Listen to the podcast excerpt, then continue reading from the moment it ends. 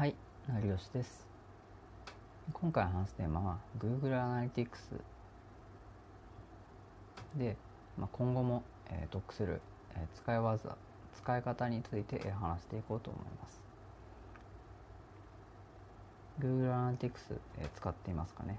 ?Google Analytics は、まあ、ブロガーならぜひあの使っていくべきツールなんじゃないかなというふうに考えているので、まあ、今回はこの話を、えーしようと思いました。まあ、Google Analytics 自体は使知っているけどほとんど使う機会がない、まあ、活用する機会がないなっていう人。ブログで Google Analytics をまあ導入したばかりの人とか。はぜひ今回の話をまあ聞いてみてください。で、まあ、先にお伝えしたいんですけど、まあ、Google Analytics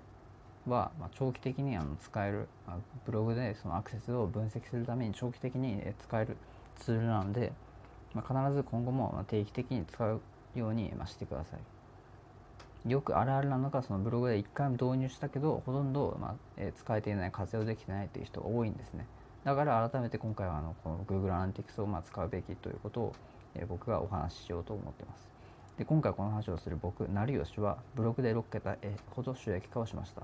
でブログは歴は4年目でで過去に、えーブログでは、まあ、月10万 PV を達成しましたでなので、まあ、今回、えーブログを運営するにあたって、まあ、Google Analytics はどういうふうに使うべきなのかっていうことを少しお話しできるんじゃないかなと思います。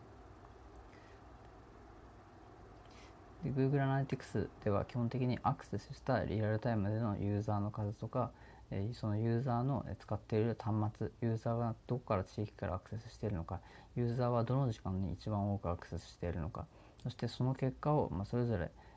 レポートとして自分で保存して、まあ、そのデータをま比較してで自分のブログの、えー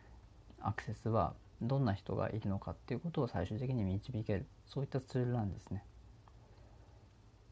で Google Analytics を使う上で大切なのはその一度使ってそしてまレポートとして一度データを残すんですね。まあ、レポートをまずえ作ることができるんですけど、それを一度作ってでそれで改めてまた次にレポートまた作るんですね。でレポートを作った時にその最初に作った1つ目のパターンそれもう一つ、えー新しく作った2つ目のパターンその1と2を必ず比較すること比較してで自分なりの過程を立ててそして次の3回目のレポートを作る前に何かしら行動を起こすこと一つま分析した結果からその改善をするための行動を起こすというのをまあ順序立ててやっていくこれが Google Analytics の正しい使い方なんですね。こういった使い方ができていない人は結構多いなというふうに感じているので、まあ、ぜひ今後もその Google Analytics を定期的に使うようにしてください。で Google Analytics をいきなり初心者から使いこなせるとは僕は思っていません。なのでそのいきなり使いこなせない。なのでデータを1箇所だけ見るということをしてください。例えばそのアクセスしているユーザーの年齢が何歳の人が多いのかっていうことだけをま注目してください。そして、え先ほども言ったように1回目のレポートを作って2回目のレポートを作ってそして分析するということをぜひやってください。そうすることによって、まあ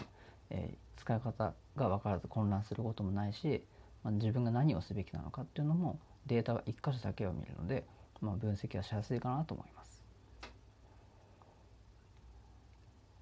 で今回の話は、えーえ短いですが以上になります。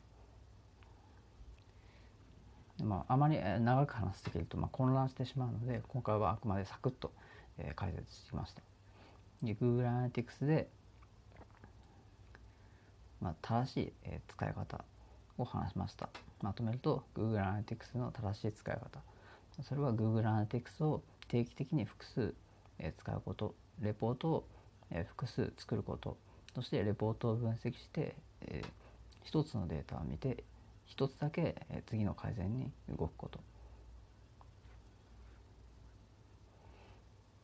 なのでまず、えーぜひあの次にやってほしいこととしては Google Analytics でレポートを作ってみましょう。で今回の話は以上になります。でもしくも今後も同じような Google Analytics の話とか、え聞きたかったらもうぜひあのフォロー、えーよろしくお願いします。でついでにいいねもしてくれると、えー幸いです。ではまた。